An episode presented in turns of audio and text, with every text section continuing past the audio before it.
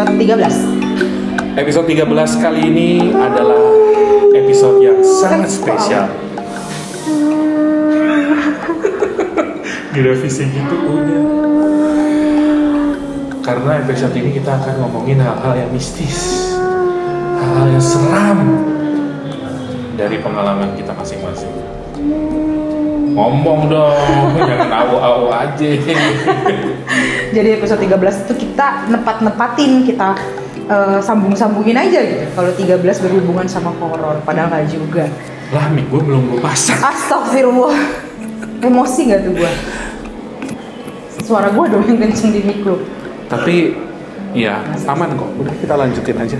Karena kita mau ngomongin horor di episode 13 Hmm. Dan kita si anaknya pemberani Akhirnya kita memutuskan untuk tag podcast ini Di coffee shop Gak sendiri-sendiri di rumah masing-masing lagi Bukan di kuburan, Kuburan bukan di tempat yang angker. Bukan, tapi di tempat yang rame Tapi kan ini jadinya kita sejalan sama nama podcast kita. Coffee chat Kita sambil ngopi, sambil ngobrol. Tetap dengan menerapkan protokol kesehatan yang ketat. Jadi pengalaman horor setiap orang tuh pasti banyak ya Beda-beda juga. Beda-beda juga Walaupun sebenarnya aktornya sama Hmm. Ethan Sebenarnya gue nggak punya banyak pengalaman horor sih. hmm. Yaudah kalau gitu selesaiin aja Di closing, closing, closing Paling at least cuma dua lah yang yang Di, high, di, head, di highlight ya yang jadi highlight gitu dan ini kejadiannya ya nggak nggak lama-lama banget lah. Tapi mulai dari lo dulu deh. Wow, Emang lo punya pengalaman mistis apa banyak yang paling lo inget? Yang paling gue inget Itu Gue di SMA gue pernah Waktu itu ada SMA gue tuh ide banget Bikin acara kayak pen, bukan pensi, eh pensi tapi eh, untuk internal internal sekolah Oke. di apa namanya di disaksiin juga sama anak sekolah per kelas. Jadi waktu itu kita bikin kayak drama. Kalau ka- kalau kelas gue bikin drama, terus kita sampai malam lah. Singkat cerita, temen gue tuh ada yang bisa ngerasa bisa melihat Di kisah-kisah horor tuh pasti ada orang Ada. yang yang begitu Iya. kriterianya yang bisa merasa dan melihat makhluk astral. Mhm. Jadi dari sore dari siang ke sore dia tuh udah ngerasain ada kejanggalan lah Hmm. di lantai tiga sekolah gue. Hmm, Jadi di lantai tiga itu emang terkenal horor di toilet toiletnya. Oke. Dia sempat cerita kalau di toilet itu waktu pas dia mau buka pintu eh, ada yang megang tangan dia lah segala macem. Tapi dia nggak cerita ke banyak Oh. orang saat itu. Iya. Sampai akhirnya langit berubah menjadi gelap Terus? alias masuk ke malam hari Ya. maghrib maghrib tiba-tiba ada salah satu ada satu kelas eh, kita nggak tahu asal suara itu dari mana tapi suara jeritannya kencang banget Hmm. dia ngejerit kenceng banget kita semua turun dong semuanya itu ada ada berapa ada banyak kelas deh yang waktu itu latihan di di rehearsal di hari itu Mhm. turun semuanya dan eh, termasuk gue juga ikut ngibrit karena gue anaknya sangat pemberani jadi gue ngibrit paling depan gitu Ini kelas berapa sih? aduh gue kelas 1 Oh kelas 1, oke. kelas 1 jadi udah Terus?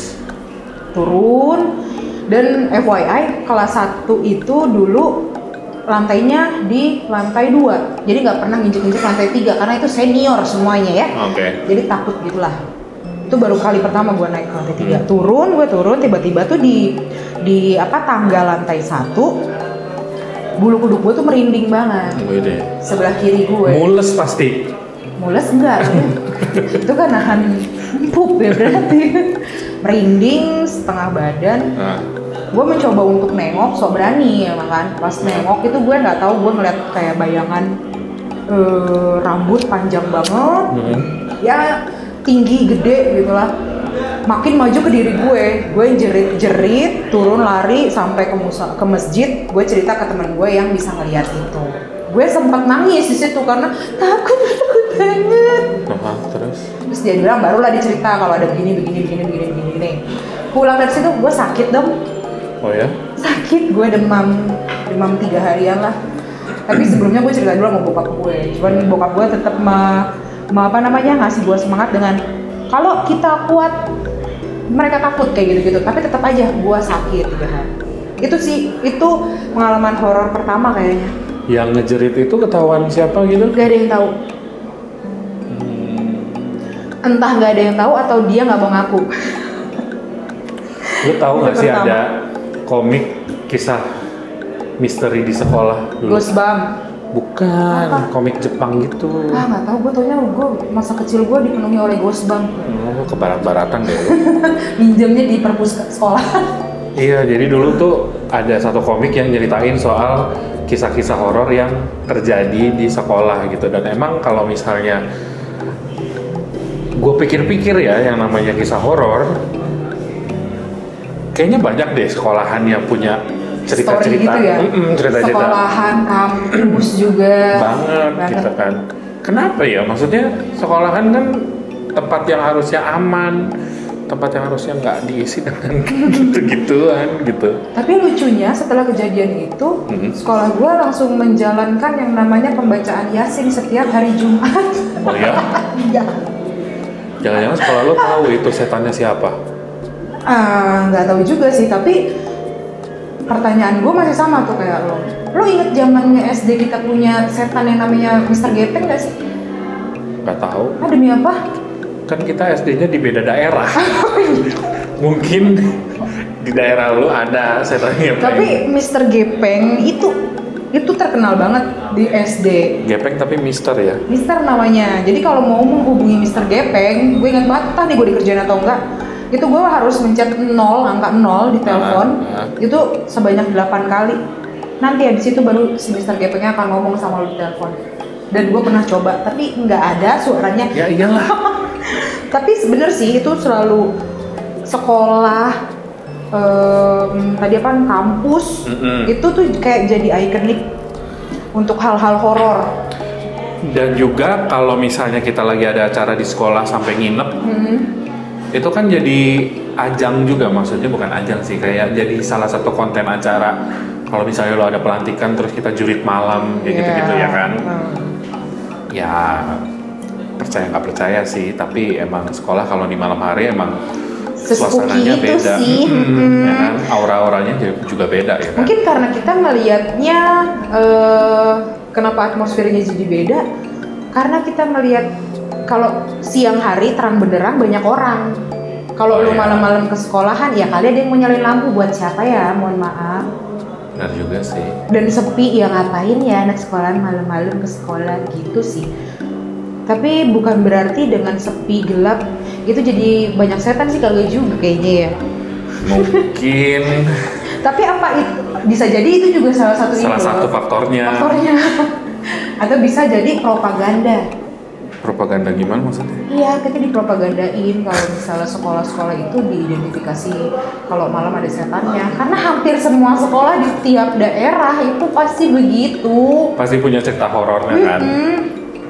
Tapi kalau cerita horor yang gua alamin sih nggak di sekolah. Mana? Cuman ini di waktu gua nginep di Bandung sama teman-teman. Oke. Bukan yang sama gua. Bukan. Sampai yang sama gue? Hmm, gua kesel baru ngomong sekarang. Tahun lalu tahun lalu. Kalau yang sama lu kan itu kita Dua tahun lalu ya? dua tahun lalu. Tinggalnya di rumah caleg oh iya tapi kan tetap aja ada gambar etannya di situ emang iya ya Iya, jadi ada ada lukisan yang horor banget. oh yang lukisan tua itu Hmm. jadi waktu setahun yang lalu gua nginep di eh, Airbnb Hmm. di salah satu rumah di Bandung situ terus bareng-bareng kan cewek cowok gitu cuman tidurnya Eh, tidurnya misah gitu kan nggak muhar. Kenapa Cuman- anak muda? kagak ngapa-ngapain ya Allah. Cuman terus satu ketika gitu kan pas malam kita mau cabut terus gue ngelihat di kasur tuh ada tetesan gitu loh. Ada tetesan satu tetes gitu yang gue kepo ini apaan? Kok ada netes di atas kasur gitu Oh, kan? aku ngeliat jatuhnya. Enggak, gue cuman ngelihatnya udah ada tetesan aja gitu. Terus gue kepo karena gue kepo gue colek gini. Gue colek kan si tetesan itu. Dan gue cium. Ah, gua rasa-rasa gitu kan di tangan kok kayak semacam lendir-lendir apa gitu kan. Terus pas gua bauin kok amis gitu kan. Nah kebetulan kan yang pas nginep di situ kan ada ceweknya. Terus gua nanya gitu kan kalian ada yang lagi dapat ya? Terus dua orang cewek itu bilang enggak kok nggak ada. Terus gua oh ya udah nggak apa-apa gitu kan. Terus habis itu kita jalan kan segala macam belum gue ceritain tuh anak-anak segala macam terus baru setelah kita balik mau tidur terus gue ceritain. Karena pas kita, pas kita balik terus gue ngeliat ke kasur itu tetesannya tuh udah gak ada. Hah? Kenapa bisa? Sedangkan lu megang aja masih ada teksturnya. dan nggak ada bersih nggak ada bekas-bekasnya gitu loh. Kayak bersih kayak nggak ada apa-apa tadinya di situ. Terus habis itu gua eh, ceritain tuh ke teman-teman. Jadi gua ada ngelihat ada tetesan gitu di sini. Terus gua ceritain kan kalau baunya amis segala macam. Dan sekarang udah nggak ada bekasnya. Semuanya pada parno. Karena kita nggak tahu itu apa gitu. Dan nggak ada yang lagi dapat segala macam gitu kan. Terus akhirnya kita memutuskan untuk ya udah yuk kita tidurnya barengan aja satu kamar Amprokan. amprokan bener-bener amprokan waktu itu kita berenam Astagfirullah. Zina, zina, zina. Cewek-ceweknya pada di kasur kan terus cowok-cowoknya pada di bawah gitu empat orang ya udah terus akhirnya sampai pagi kita mampu bertahan tanpa tahu itu apaan gitu sampai sekarang Tapi lu nggak nanya sama bagian penginapan atau resepsionisnya soal itu? Kayak lu menceritakan gitu sama mereka? Enggak, karena ya gue menghindari tahu fakta-fakta yang gak enak aja. karena ketika lo nanya terus Defense dijelasin gitu. duluan ya lo? Iya, ntar jadinya kayak wah gue kepikiran ini tempatnya bekas apa segala macam. Tapi overall pengalaman menginap di sana sih fine fine aja gitu loh. Selain satu cerita itu ya, kayak masih menjadi misteri. Tapi mungkin itu tetesan juga kayak bukan apa-apalah, mungkin cuma pikiran gue aja. Enggak dulu deh. gue berusaha Biasanya- meyakinkan diri gitu loh kalau itu bukan horor. Biasanya penginapan itu kan ganti spray ya. Aku mungkin itu hilang karena udah ganti spray kali. Lah kan gue cabutnya malam. Oh itu Kalau gua kejadian cuman- pagi. Enggak, kejadian tuh sebelum cabut dan itu udah malam gitu kan. Terus pas balik ya masa gak diganti spraynya. Oke oke. Lagian juga nginepnya cuma semalam doang. Hmm. Yang darah sih ya. Dan itu selalu identik gitu ya. iya dan hmm, gue nggak ngerti nggak ngerti sih. Masalahnya tuh warnanya pun pekat tapi kayak gue ragu juga itu darah atau bukan gitu loh. Tau lah. Darah nyamuk cu. Ya masa baunya amis. Iya kan darah amis. Kalau wangi air kembang. Lu tau lah maksudnya wanginya kayak gimana? Eh wanginya kayak Wanginya, gimana? Baunya kayak gimana? Baunya kayak gimana? Gitu. Iya iya iya iya. Tapi kalaupun gue ada di posisi itu juga gue parno sih. Dan Iyalah. kalau dulu kan masih bisa nutup ya, maksudnya nggak langsung ngomong. Hmm. Kalau gue pasti langsung ngomong, anjir dari dari mana nih? Iya. Karena gue nggak mau takut sendiri. Tapi pada akhirnya gue sama teman-teman yang lain juga pada takut bareng gitu loh. Jadi ya akhirnya memutuskan untuk ya udahlah kita satu ruangan aja di sini gitu. Tapi terus kalau diserang sama setannya, Serang, kamu lagi perang sama mereka. kalau misalnya terus setannya beneran datang, tinggal ke satu ruangan itu aja. Udah bablas tuh enam orang. Ih, tapi aduh gue bingung. Sebenarnya kalau udah ada kayak gitu-gitu ya juga gue juga parno juga sih jadi lo ya gue ngelihat bentuk yang kayak tadi gitu aja parno sampai Lo kan sampai diliatin wujudnya. ya besokannya sih gue jadi Pindah. nggak lewat tangga itu kan ada dua tangga gue nggak lewat tangga gitu Hmm. tapi kalau ngomongin horor lagi ya gue nggak tahu gue tuh punya satu temen Hmm. Kalau tadi tuh temen gue yang bisa ngerasa bisa ngelihat Hmm. makhluk-makhluk yang kayak gitu ya Hmm. gue punya satu temen deket gue Hmm. eh, harusnya tadi kita coba dia untuk kita telepon ya tapi gue nggak mau jadi ngorek luka lawanya dia cuman dia itu orang yang gampang banget kerasukan Serius. serius jadi selama kita kuliah dia tuh selalu kerasukan dan ada satu momen dia kerasukan itu yang kita rasain bareng-bareng sebelum akhirnya si makhluknya tuh masuk ke badannya dia. Hmm. Eh, gue kan kuliah itu sama kayak lo dari jurusan hubungan internasional pasti kita punya lab diplomasi kan. Enggak sih. Kalau nggak ada ya? Gue nggak tahu sih itu nam ka- eh, kampus gue tuh nyebutnya lab diplomasi. Jadi lab diplomasi itu biasa dipakai untuk kalau kita latihan SDC, MUN kayak gitu-gitu. Ada satu Oh, yang iya, pokoknya iya. yang didesain seperti itulah. Tapi itu juga bisa masuk kayak ruang kelas biasa. Hmm. Nah waktu itu himpunan, gue kan anak himpunan juga. Kita lagi rapat besar tuh sama semua angkatan. Posisinya ya gue kan si anak rajin, jadi gue duduknya di paling belakang. Rajin ngobrol sama temen ya. Ngobrol sama teman. Gue duduk paling belakang, yang posisinya di di belakang gue lagi itu ada temen gue. Hmm. Nah, bu- berarti itu karena gue duduk di dua baris paling belakang. Samping temen gue itu ada satu CP, CPU ya, CPU komputer lengkap Hmm. gitu, tapi mati total. Hmm. Nah, sebelum kejadian temen gue kesurupan ini, Nah, gue tuh dengar suara CPU bunyi. Lo tau gak sih suara kipas di CPU yang hmm, Iya, tahu, tahu, tahu. hmm, gitu. Awalnya tuh suaranya gue mengira itu suara CPU. nah. Kok lama-lama kayak janggal, gue sama temen gue yang belakang. Kita ah, sampai gue suruh dia ngecek kan, eh cekin tuh CPU-nya emang nyala. Mati Ray kata dia kayak gitu. Akhirnya lo tahu ya, gue nggak mau takut sendirian. Akhirnya gue ajak lagi temen gue yang lain, eh lu dengerin nggak? Lu denger nggak sih suara CPU nyala, suara kipas gitu? Dengar, dengar, dengar. Akhirnya ada tiga orang yang dengar.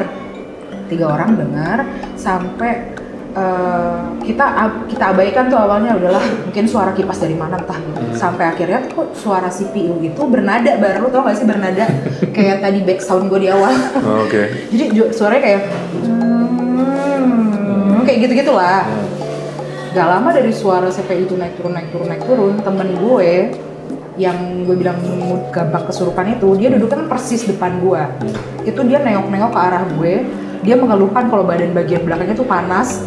Dalam hitungan detik Dia dia min enggak eh, dia minta dianterin ke toilet. Ah. gue anaknya si pemberani. Ah. anaknya si pemberani gue suruh temen gue buat nemenin dia. Baru sampai baru sampai pintu keluar belum nyampe toilet jatuh dia Oh ya? buat jatuh kayak gitu fix kesurupan Anjir. dari sama. dia mulai kesurupan itu suara udah gak ada menurut gue itu mistis yang ngeganggu ya karena Hmm. kok yang diganggunya tuh kita kita dulu gitu itu tuh paling parah dan gue sih sebenarnya kasihan sama teman-teman gue yang kesurupan yang gampang kesurupan kayak gitu ya karena menurut gue tuh capek loh kalau gue ngeliat temen gue aja tuh energinya pas dia udah bangun tuh lemes Iya sih. badan biru-biru besokannya karena dipencet-pencetin buat ngeluarin uh, syaiton dari dalam badannya itu Kasian loh. kalau lu ada pengalaman kayak gitu juga kayak kalau tadi kan kita sama-sama uh, ngerasain ada etannya Hmm. kalau ini yang temen lu kesurupan atau elunya Enggak sih, nggak pernah sih. Karena gua dan teman-teman gua kayak nggak pernah eh, ke tempat yang macam-macam yang kayak gitu Hmm. gitu ya. Eh, ya nggak ada sih pengalaman kayak gitu. Palingan ya cuman ngedengerin cerita-cerita orang aja. Jadi gua nggak pernah tahu pengalaman-pengalaman kayak gitu. susah ya kita nyamain tema sama uh, apa namanya episode kita yang sekarang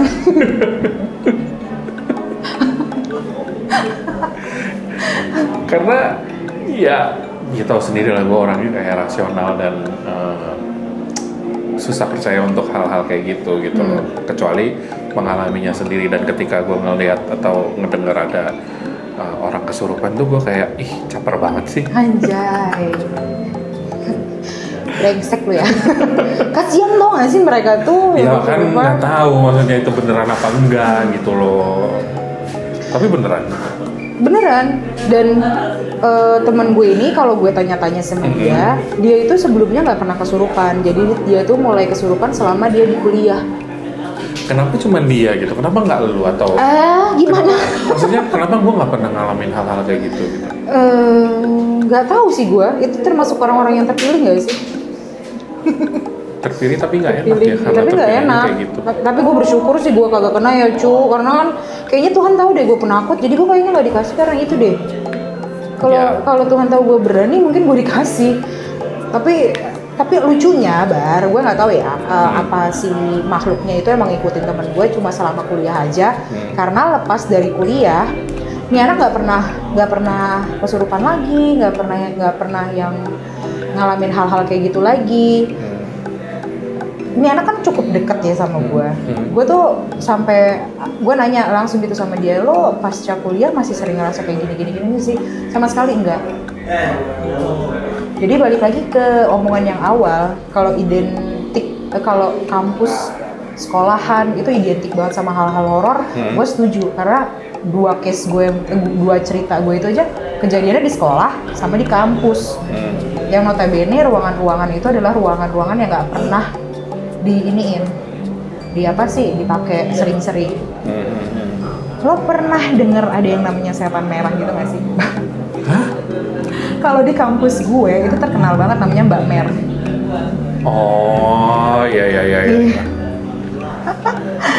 jadi kalau katanya eh, temen gue ini kerasukan sama si Mbak Mer aduh rinding kok gue di tempat rame juga jadi kenanya sama si Mbak Mer itu. Dan itu emang ketayangan di kampus. Eh, so far kalau di kampus jujur aja kalau gue sendiri yang gue ngerasain sendiri tuh gue nggak pernah. Tapi gue ngeliat secara langsung temen gue itu hampir hampir setiap saat selalu kesurupan itu sering. Dan dia tuh kalau habis kesurupan itu besokannya nggak masuk karena emang sakit. Dia ih kasihan banget deh. Kayak pucet banget kalau pas udah selesai itu. Pas udah keluar nih setannya dia bener-bener gak ada daya banget. Nggak ada daya untuk ini ya. untuk bergerak untuk apa tuh? Karena badannya sakit semuanya. Mungkin sakit karena yang tadi gue bilang itu ya kan? Kepercayaan di Indonesia adalah kalau ada yang kesurupan itu pencet bagian-bagian beberapa titik-titik entah di jempol jempol kaki atau apa namanya kempitan ketek gitu loh Eh, yang bisa kayak titik-titik yang bisa ngeluarin ngeluarin hal-hal itu gitu tapi eh, itu tuh membekas di orang itu setelah udah kejadiannya karena gue emang ngeliat gila biru-biru semua badannya dia lengan-lengannya dia biru yang bekas dipencet-pencetin jadi kebayang gak sih lo ketika itu makhluk ada di badan dia kepencet kayak dia apa sakitnya gara-gara dipencetin itu. Sebenarnya dia sehat-sehat aja gara-gara dipencet-pencet. Jadi sakit badannya ya? Iya. Maaf ya Atun. Tapi namanya Namanya Atun, Atun. gue panggil dia Atun tapi bukan Atun namanya. Itu nama samaran itu cuman anehnya ya itu setelah keluar dari kampus sama sekali loh dia. Dia kerja tuh fine fine aja. Sampai detik ini pun juga dia fine fine aja. Dan itu masih belum kejawab nih antara gue sama antara gue dan lu nih. Kenapa sekolah dan kampus tuh masih identik banget sama hal-hal yang kayak gitu? Ya, aku nggak tahu sih. Mungkin itu urban legend yang ada di seluruh dunia nggak sih turun dan juga turun menurun diceritain oleh orang ke orang kayak gitu gitu. gitu kan. selain sekolahan dan kampus, asrama juga. Sayangnya Iya. kan kita bukan anak boarding school ya. Jadi Kantor juga, Oh iya kantor juga. Kantor juga salah satu. kantor kita kan juga katanya ada. Iya. Dan katanya juga dibilangnya eh, setan merah juga. Tapi nggak tahu istilahnya apa kalau di sekolah di kampus Iya, gua Mbah iya. Mer. Nggak tahu kalau di kita tuh cuma dibilang Kalau di kantor gua yang lama tuh ada, jadi namanya Mbak siapa ya? Mbak Maya. kirain Mbak Tuti. Bukan, bukan. Kok Mbak namanya Maya. bagus? Estianti. Jadi, jadi kan kantor gua tuh tadinya tuh di tempat yang eh, gedung tua gitu kan, Hmm. di lantai 4 yang lokasinya tuh emang Ini bukan cerita dari eh, makhluk tak kasat mata kan? Karena kan kejadiannya di Jogja bukan, juga. bukan. Jadi kayaknya sempat diliput deh, Oh iya? tapi gua lupa sih. Sebegitunya. Jadi dari gedung tua itu pindah ke gedung yang baru dan Hmm. ternyata penunggunya juga ngikut. Oh, gimana? Katanya sih gitu dan Ngintilin gitu? salah satu atasan gue pernah eh, ngambil foto dan Mhm. Ada gitu Makhluk. bayangannya di jendela gitu kan. Gue percaya nggak percaya sih kayak ngelihat fotonya tapi ada gitu tapi kalau misalnya itu rekayasa ngapain juga atasan Sampai gue seniat ngerekayasa itu. Heeh, sampai seniat itu ngerekayasa gitu cuman sama sekali belum pernah keganggu sih kok sama dia Gue sih percaya kalau misalnya kita punya niat baik di mana pun ya, hmm, makhluk-makhluk yang kelihatan atau nggak kelihatan tuh ya males juga ngegangguin lu. Karena pada dasarnya kan lu jangan nyubit orang kalau nggak mau dicubit gitu. Iya sih. Kok jadi bukan horor ya? Jadi filosofis ya. Anyway, kalau soal pengalaman horor sendiri sih gue kayak pernah satu kali di tempat tinggal. Waktu itu udah jam eh, sekitar setengah 12 malam atau mungkin jam 11 malam gitu. Dan gue masih buka pintu balkon gitu kan. Dan buka pintu balkon kayak gue, ah kayaknya waktunya tidur deh. Akhirnya gue mau ke balkon gitu, mau nutup pintu, terus ngeliat ke atas, ngeliat ke sekeliling, terus kayak ada ibu-ibu lagi di balkon lagi nyisir rambut Ah, oke. terus gue kayak mikirin oh mungkin dia habis mandi kali. Oh tetap ini ya, tetap positif, positif, thinking, ya. gitu kan. Terus udah gue tutup kan pintunya. Terus beres-beres segala macam matiin lampu rebahan. Di saat itulah gue mikir tapi kan ini udah tengah malam ya ngapain dia mandi jam segini? Gitu. Dan ngapain juga dia ada di balkon gitu kan nyisir rambut emang nggak bisa di kamar ya sambil ngaca mungkin gitu. Hmm. terus Ngegas kan saya. abisnya nggak masuk akal gitu kenapa dia ada di balkon untuk nyisir? Yes. sementara nyisir kan bisa sambil ngaca terus gue tahu ah gue tidur aja. Tapi lu mencoba untuk nengok lagi nggak? enggak lah. Mencoba untuk tidur aja gue ya. Ya udahlah tidur aja. Dan untungnya gue masih bisa tidur ya. Habis itu nggak kepikiran lagi.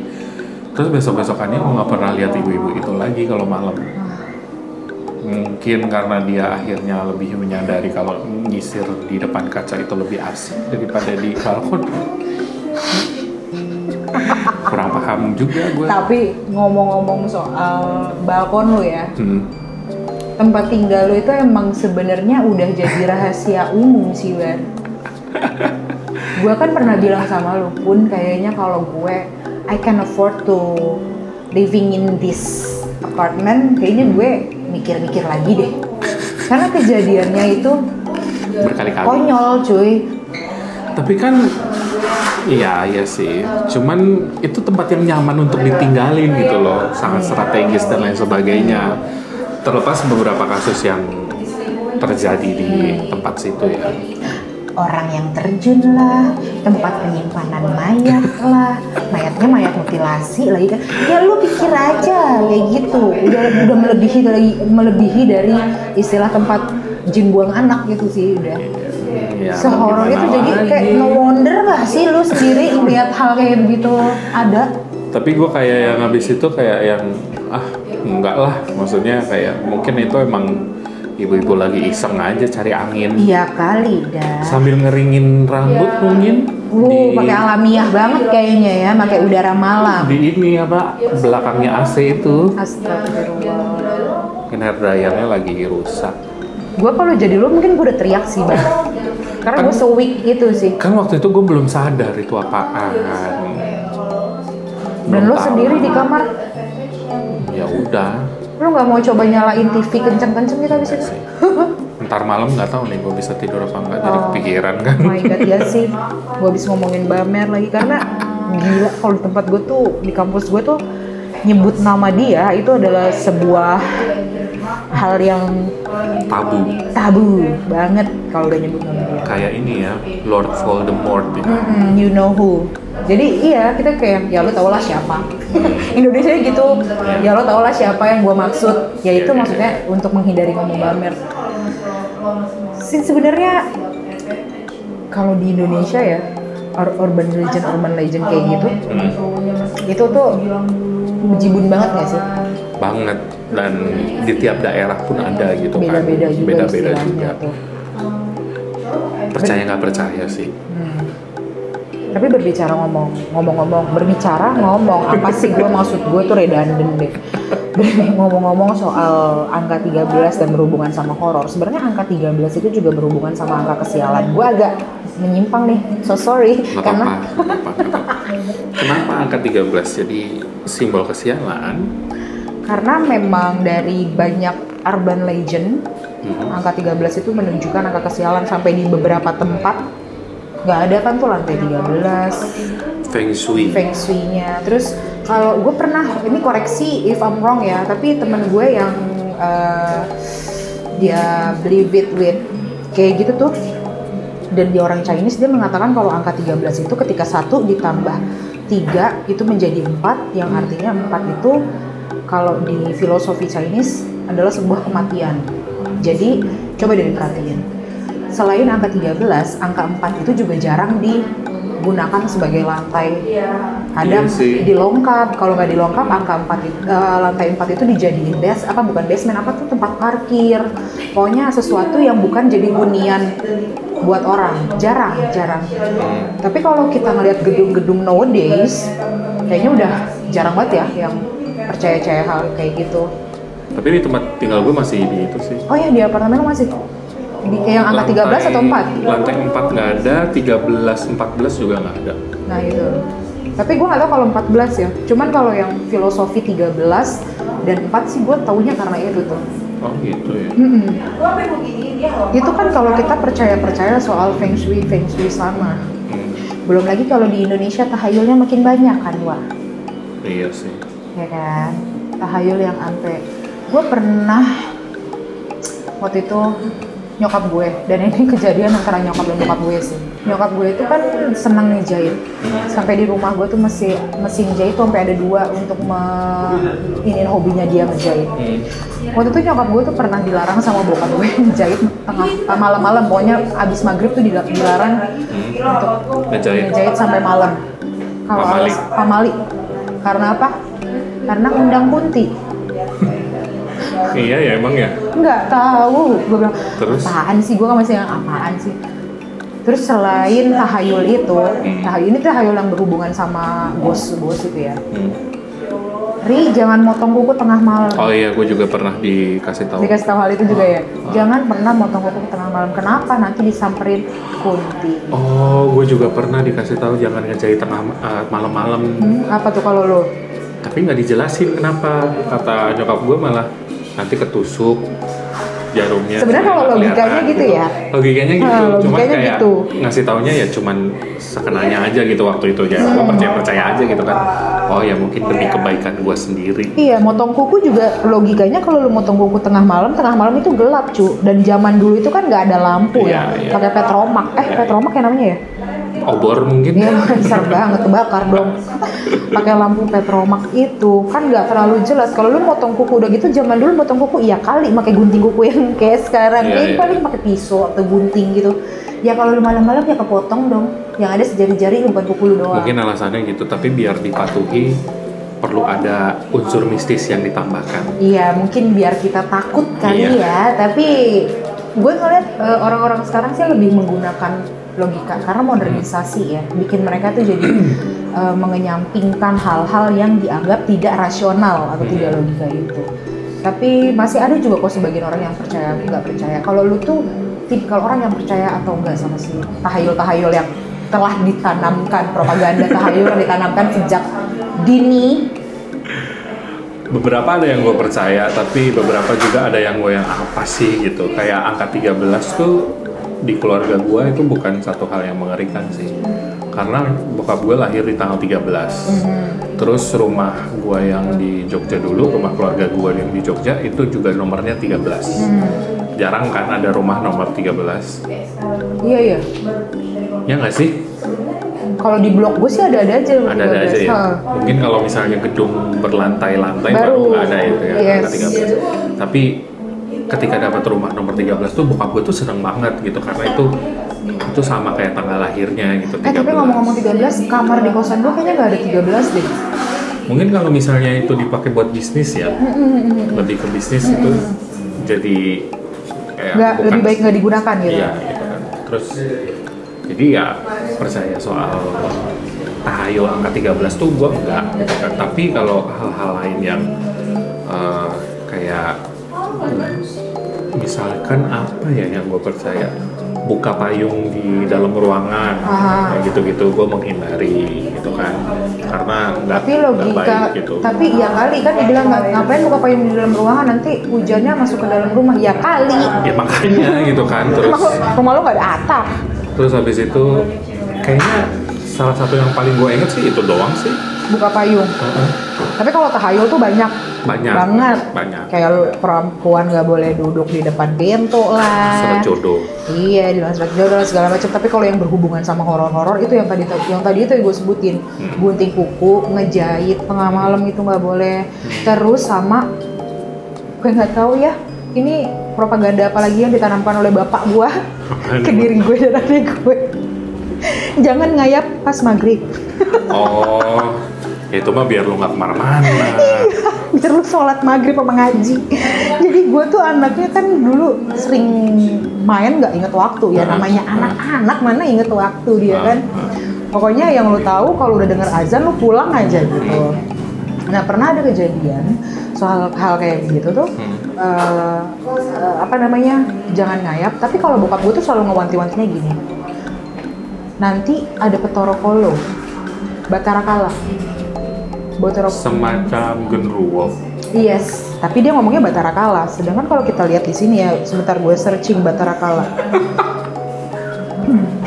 Batara, dia tuh tokoh pewayangan. Pewayangan. Bapak gue kan anaknya wayang banget. oke Batara Kala itu. Nah ini raksasa jahat yang sangat kuat. Jadi bokap gue tuh selalu bilang gitu. Kalau lu pokoknya per, apa anak perempuan itu karena gue sama adik gue cewek dua-duanya kali ya. Jadi dia hanya mengambil garis besar tuh anak perempuan. Tapi sebenarnya kan semua anak-anak karena tetangga-tetangga gue juga dibilangnya gitu. Anak perempuan tuh nggak boleh keluar. Kalau udah maghrib tuh harus di rumah. Pintu semua ditutup, jendela ditutup. Kenapa emangnya pak? Nanti ada ada Batara Kolo. Hmm. Batara Kolo, Batara Batara Kolo. Pokoknya dia ngomongnya kayak gitu. Hmm. Setelah gue usut punya usut, setelah gede gue cari tahu apakah itu Batara Kala ternyata roh jahat di pewayangan. Dia ngomong kayak gitu. Tapi dulu tuh pernah ada di komplek gue pas gue SD, temen gue tuh ada yang hilang pas maghrib. Hah? Ke mana dia? Jadi heboh dah tuh pas maghrib nyokapnya teriak-teriak kan ke mana nih ke mana ke mana ke mana jadi terakhir temen gue ngeliat dia main di gang Aha. gang ini eh, gang gang itu gangnya tuh kecil banget. Itu lebar cuma cukup satu orang. Karena itu pintu belakang orang ketemu pintu belakang orang. Oh iya iya tahu tahu. ya kayak Gang gitu lah senggol gitu kan. Hmm, gang senggol kayak gitu pintu belakang ketemu pintu belakang. Terakhir ketemu tuh di situ. Sedangkan itu gang kalau malam lampunya cuma satu. Jaraknya tuh jauh banget. Kayaknya ada eh, sepanjang jalan itu kayaknya ada 200 meteran deh. 200 meter paling jauh nggak sih? Gua kan nggak bisa gitu Lumayan lumayan. Lumayan lah ya. Iya, Kalian terakhir ngeliat di situ lagi main petak umpet. Hmm. Terus abis itu dia nggak ketemu. Ketemunya baru besok pagi. Itu pun dia pulang sendiri. Oh iya? Yes. Pas ditanyain gimana? Pas ditanyain dia nggak bisa jawab apa-apa. Dia cuma bilang aku nggak ke mana-mana. Tadi main petak umpet kan di situ. Gitu. Se, se seluas itu. Dari situ lah gue takut. Kagak mau gue main ngayap-ngayap kalau udah jam Jangankan nunggu maghrib jam 5 gue udah pulang. Lo tau film Netflix itu nggak sih? Apa? Yang dia hilang di terowongan yang di gua. Oh, udah pusing nonton itu. Apa namanya? Dark. Pusing itu kan dia harus mundur 33 tahun ke depan Iya, tapi itu dan kan berhubungan Oh ya, mesin kalau itu ya. itu mesin bukan waktu. horor gitu kan. Dan bukan eh, tapi sebenarnya itu masuk ke metafisika nggak sih? Iya. Ya itulah teori-teorinya itu. Mm-mm. Itu tuh tahayul yang sampai ya kalau sekarang sih karena gue sudah udah gede ya. Mm-mm. udah udah paham juga kalau nggak masa lalu dan kenapa nggak dibolehin keluar pas maghrib karena ya udah emang lo harus sholat dan ngaji Iya. kalau lu tuh ada larangan-larangan gitu nggak sih wah gue tuh ih gue sama adek gue tuh digituin takut Pas maghrib juga emang dilarang untuk keluar sih. Maksudnya kalau misalnya eh, udah sore sekitar jam 5 gitu ya disuruh pulang. Tapi nggak ada alasan yang yang karena ada apa apa apa nggak ditakut-takutin gitu. Karena keluarga gue keluarga rasional, oh pantas keluarga gue kan begitu semua ya keluarga logis. Bapak gue sih nggak kejawen gitu sih sebenarnya. Hmm. Jadi nggak nggak pernah yang sama anak-anaknya untuk nakut-nakutin atau memberikan cerita-cerita yang nggak banget, bukan nggak banget sih maksudnya nggak cerita-cerita yang nggak rasional lah ya eh, bikin takut gitu Bikin enggak takut. sih. Nggak. Tapi sebenarnya ya, kalau ini impact di gue dan adik gue, itu ampuh. Karena kalau bokap gue udah selalu ngomong awas nanti ada batara kala, nanti ada batara kala. itu gue sama adik gue seadanya, yuk di kamar kita nggak sholat yuk abis itu jam setengah tujuh kita berangkat. Itu sebenarnya aula." tujuannya dari bokap lu bukan karena batara kala, biar lo rajin, biar lo taat. Ya udah akhirnya adik gue pun juga jadi takut. Eh, Kayak gitu deh. Menurut gue tuh ampuh, tapi untuk gue dan adik gue ya, Hmm. itu kan nggak bisa di, disamaratain ke yang lainnya ya. Tapi kalau gue inget-inget, lah konyol juga bapak gue kali roh jahat, Batara Kala. Dan itu serem banget loh, kayak leak mukanya cu. Ya, namanya juga anak kecil kan kalau misalnya diceritain kayak gitu kan percaya-percaya aja. Iya lagi, terus gue nggak nanya lagi Batara Kala itu apaan gitu kan, Hmm. gue nyari tahu sendiri. Ya paling itu sih pengalaman-pengalaman gue yang gue punya. Cuman sih yang cerita-cerita lain yang bukan gue yang mengalami atau mungkin nggak berhubung nggak bersinggungan langsung sama gue kayak dihamilin genderuwo lah. Astagfirullahaladzim. Yang ada cerita kalau eh, suaminya itu pergi dinas terus tiba-tiba pulang terus habis itu setelah tinggal berapa lama terus dia Hamil akhirnya hamil tapi ternyata itu bukan, Bukan suaminya. suaminya. Itu kan salah satu urban legend yang juga nyebar gitu kan Yes. maksudnya orang-orang tahu lah cerita-cerita Hmm. kayak gitu Itu pernah deh kayaknya dijadiin kayak FTV FTV-an zaman dulu tuh, iya kayaknya pernah deh kayaknya ya kan? Hmm. Dan pastinya masuk ke komik-komik horor jadul gitu. dan yang lebih horor lagi itu nggak sih apa namanya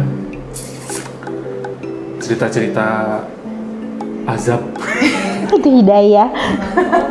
Tapi gue dulu rajin tau beli hidayah disuruh guru ngaji gue. Terus lu baca? Iya gue baca. Soalnya dia ngomongin masalah neraka-neraka itu. Tapi eh nih gue keingetan lagi tiba-tiba. Apaan? Lo pernah main jelangkung gak sih? Iya pernah. Kok gue gak pikiran ya? Itu waktu sekolah dan iya kan? Sumpah ya, gue jadi inget. Itu nggak tahu siapa yang gerakin. Yes. Maksudnya, gue sih megang cuma megang doang. Mungkin temen gue kali yang iseng, tapi emang pernah kejadian gerak sendiri segala macam gitu. lu pakai apa waktu itu pulpen?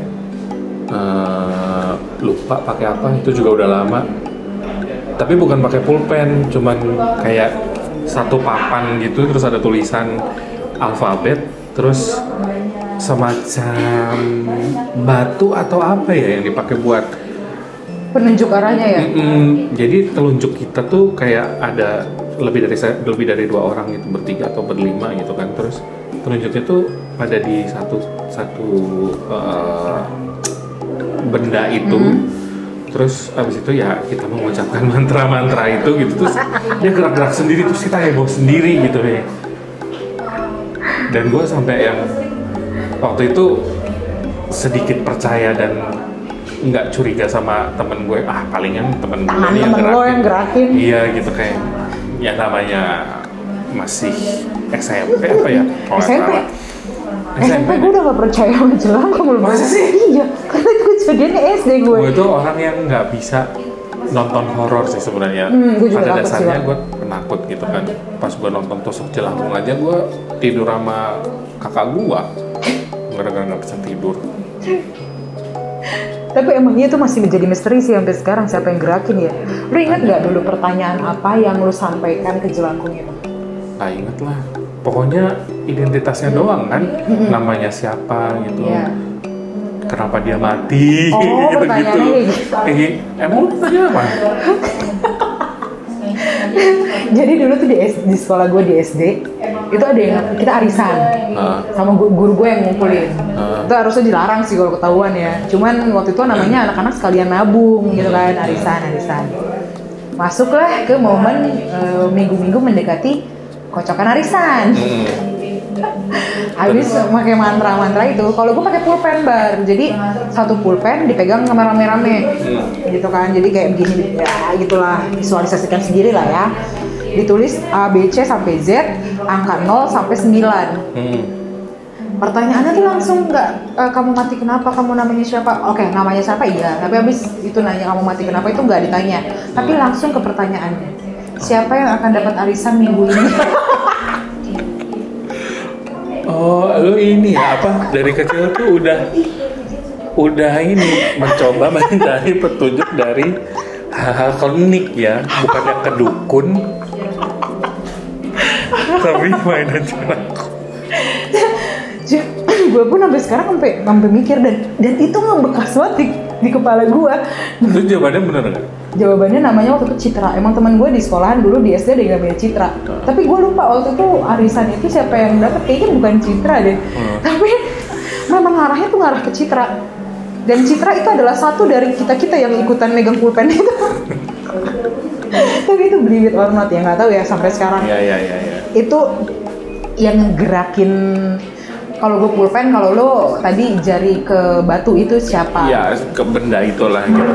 tapi gue tuh waktu itu rame ya waktu sekolah SD doang. Pas gue SMP tuh udah nggak nggak nggak percaya bukan nggak percaya ya udah nggak main-main jelangkung cuma paling setan-setan yang ada di ini doang. Kamar mandi lah toilet sekolah kantin sekolah udah kayak gitu. Tapi nggak nggak sampai yang cuma iya juga ya kenapa gue pas masih kecil nanya siapa yang mau dapet siapa yang dapat arisan kenapa itu yang gue tanya lu masih Mungkin bingung emang karena lagi butuh.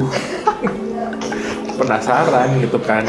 Gak sekali na- nanya jodoh gue siapa gitu. aduh Kejauhan ya masih SD ya. Iya masih SD, gue mikirin banget soal jodoh gue siapa.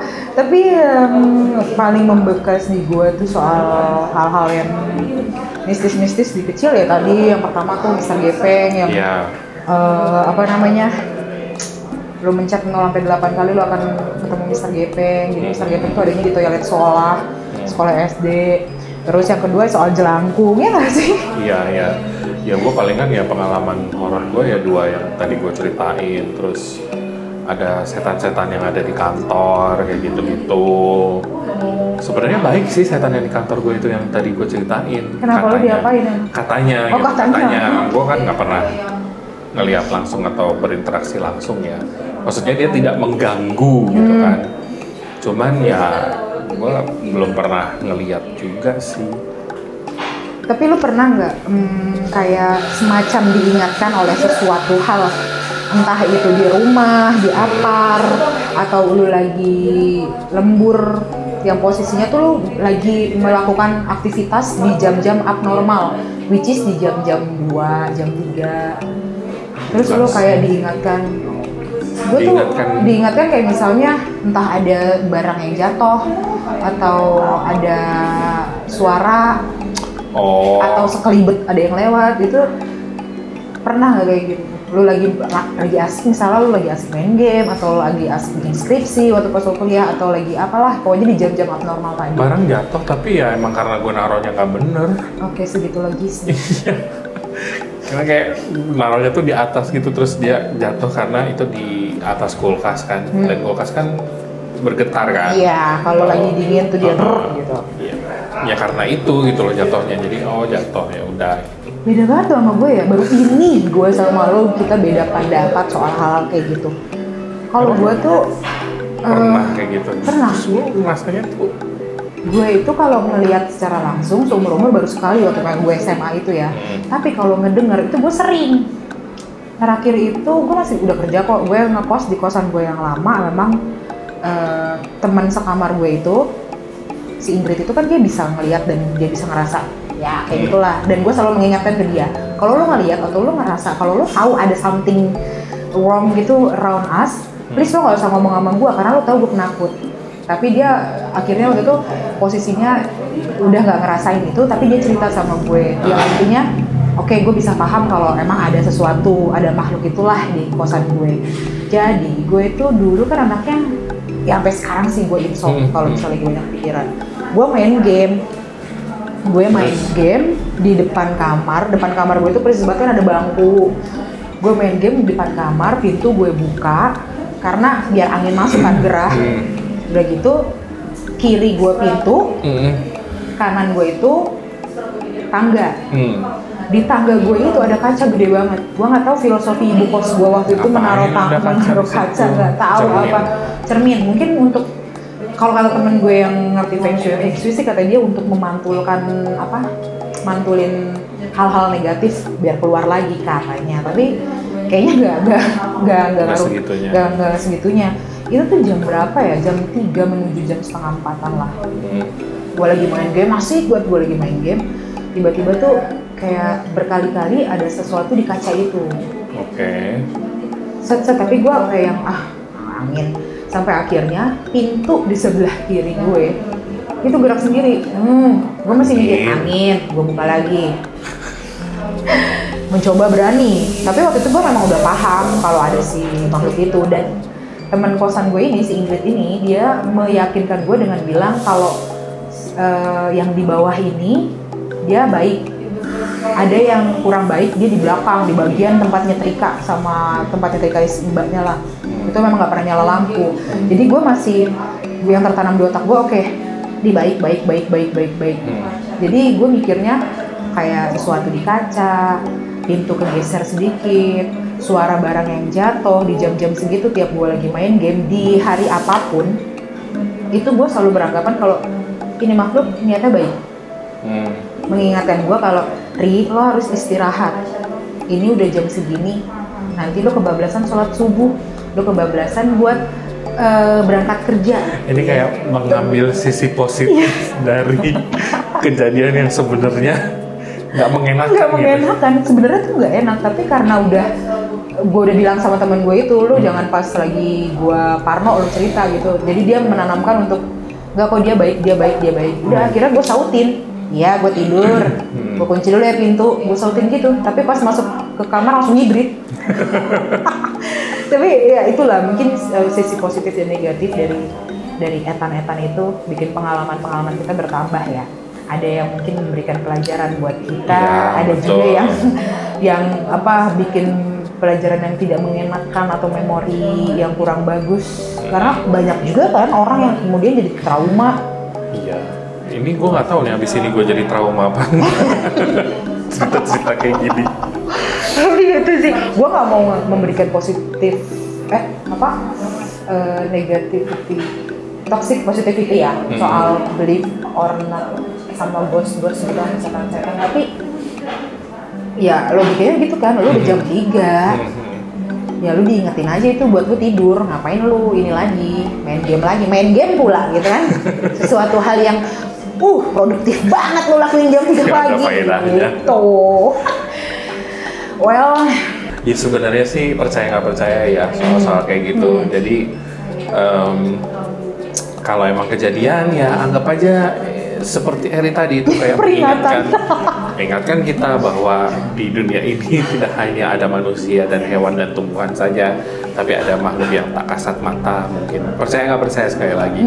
Eh, cuman jangan sampai itu menjadi satu hal yang istilahnya apa ya? ngomong nggak sih Ah. jadi bikin lo takut Betul. atau kayak gimana jadi ya eh, jadi pengalaman aja kali ya? Iya tapi ya itulah.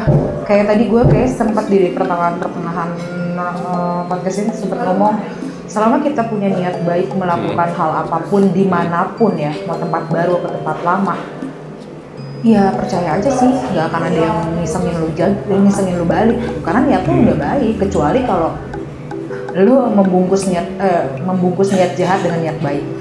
Gimana tuh? Dipikir sendiri deh. Kayak gitu iya iya iya. Udahan aja ya ngomongin Iya. horornya kita abis ini netralinnya dengan ngomong yang lainnya biar kita pulang nih Iya, nggak iya, takut. betul betul betul betul. Ya udah ya terima kasih buat yang udah dengerin Eh, di episode 13 ini. Jangan takut akan gelap. Jangan takut sama Eta